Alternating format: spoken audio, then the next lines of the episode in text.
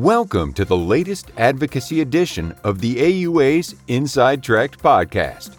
Surprise billing is actively gaining momentum around the country, with Pennsylvania and Ohio being the latest states to introduce new legislation to establish protections for consumers who receive surprise balance bills for services from out-of-network providers. The Pennsylvania bill, HB 1862, was introduced by Representative Tina Pickett and was referred to the House Insurance Committee. In Ohio, State Representative Glenn Holmes introduced HB 388, which requires health plan insurers to reimburse an individual out-of-network providers for unanticipated out-of-network care if services are provided to a covered person at an in-network facility or if services are provided by an individual in-network provider. HB 388 also requires health plan issuers to reimburse for emergency services that are provided to a covered person at an out-of-network emergency facility. The bill has not yet been referred to a committee.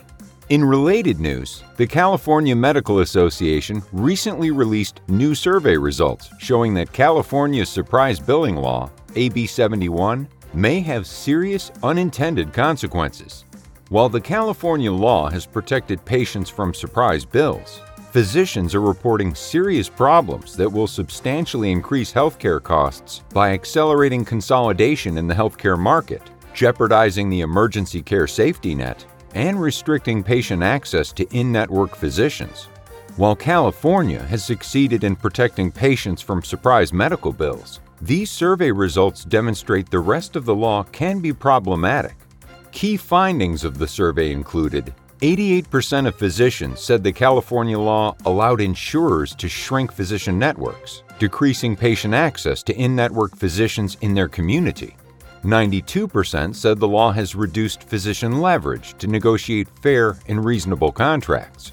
94% of physicians have experienced contracting difficulties since the passage of California's law. 91% of physicians agree that the congressional proposals modeled after the California law will accelerate consolidation of independent physician practices into larger hospital systems or private equity groups. The CMA is currently urging Congress to consider other models, like the approach taken in New York. More information about the survey can be found at www.cmadocs.org.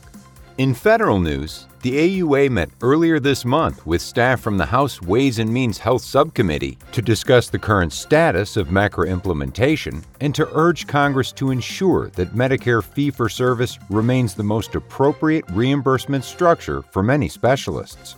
The AUA also used the meeting to discuss payment updates to the conversion factor for the Merit-Based Incentive Payment System, or MIPS, as well as advanced APM incentive payments.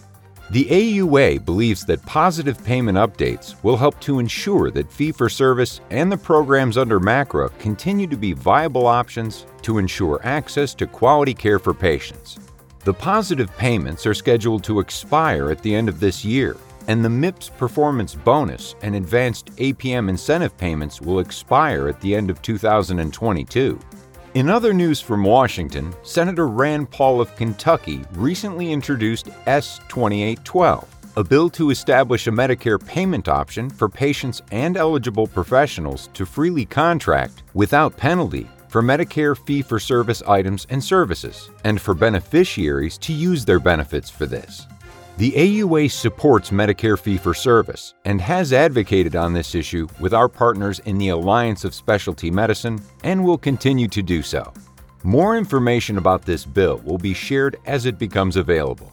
In other advocacy news, the AUA, together with the Alliance of Specialty Medicine, recently announced its support of the Safe Step Act, S. 2546, which was introduced by Senator Lisa Murkowski of Alaska. The Safe Step Act would require insurers to implement a clear and fair appeals process to help patients and physicians navigate challenges with step therapy. The bill allows step therapy to be bypassed in medically necessary circumstances, such as when a patient is already stable on a therapy, and would establish a time frame in which insurers must respond to appeals to ensure that patients can receive appropriate treatment in a timely manner.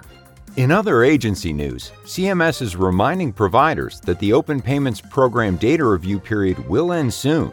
All providers have until December 31, 2019, to have their records reviewed before making a final submission. Registration is required for anyone requesting a data review. Anyone with questions should email openpayments at openpayments@cms.hhs.gov. Wrapping up this week's podcast, the AUA recently partnered with Pfizer on a quality improvement project to identify advanced prostate cancer patients at high risk for progression and to improve care for these patients. Phase 1 of this study included a survey of the care team to assess current practice patterns in various healthcare settings and identify best practices that can be disseminated and shared to improve patient care. For Phase 2 of this project, the AUA is looking to conduct site visits to further assess practice patterns, staffing, and workflows with the goal of developing tools and resources to assist healthcare teams treating these patients. If your practice manages the care of advanced prostate cancer patients and would like to learn more about becoming a practice site for this project, please contact the AUA at quality@auanet.org. Thank you for listening to the AUA Inside Tract podcast, an official podcast of the American Urological Association. For more information, please visit auanet.org.